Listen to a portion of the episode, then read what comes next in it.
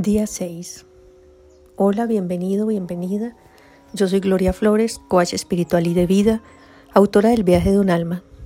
Te acompaño 40 días en este viaje maravilloso para descubrir tu propósito en la Tierra. Este reto está inspirado en el libro Una vida con propósito de Rick Warren. Las historias, algunas reflexiones e invitaciones adicionales son mi contribución para ti. Estoy feliz de acompañarte. Día 6. La vida es una asignación temporal. Nos dice la palabra en el Salmo 39, versículo 4. Hazme saber, Yahvé, mi fin, y cuál es la medida de mis días, para que sepa yo cuán frágil soy. Y en el Salmo 119, versículo 19, nos dice: un forastero soy sobre la tierra, tus mandamientos no me ocultes. Hay dos cosas fundamentales que necesitamos comprender. La vida comparada con la eternidad es muy breve y la tierra es una residencia temporal. La palabra de Dios nos habla de que somos extranjeros, peregrinos, viajeros, porque estamos de paso por este mundo. Y si llamáis Padre a quien, sin acepción de personas, juzga a cada cual según sus obras, conducíos con temor durante el tiempo de vuestro destierro. Primera de Pedro 1:17. Porque nuestra identidad está en la eternidad y nuestra patria es el cielo. Nuestra identidad es estar con línea con la eternidad y no con el mundo. Adúlteros, ¿no sabéis que la amistad con el mundo es enemistad con Dios? Cualquiera pues que desee ser amigo del mundo se constituye en enemigo de Dios, nos dice Santiago en capítulo 4, versículo 4.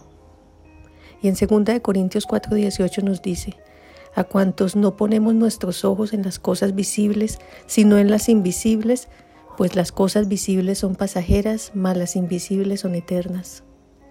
La tierra no es nuestro hogar final. Hemos sido creados para algo mejor.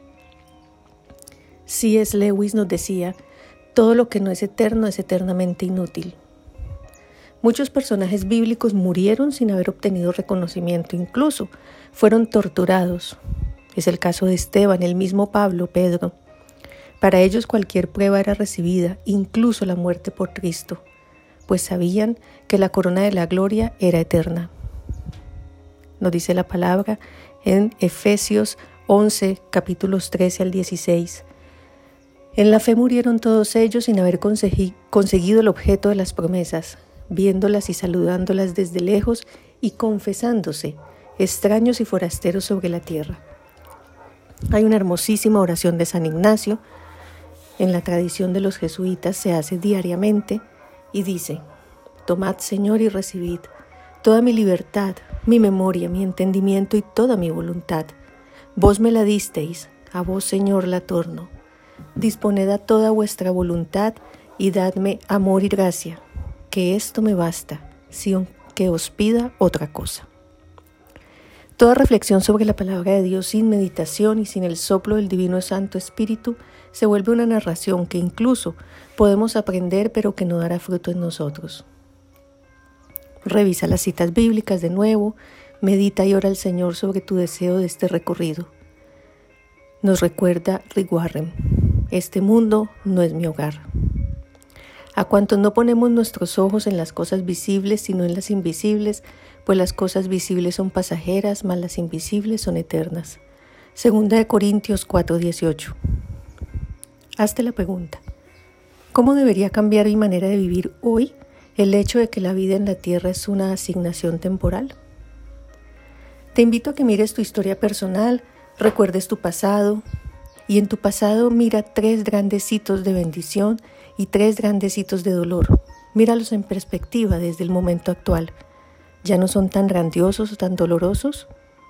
Sobre esta base dimensiona tu vida frente a la eternidad. ¿Dónde debería estar la atención de tu siembra? ¿Es realmente aquello que te quita hoy el sueño relevante frente a la eternidad?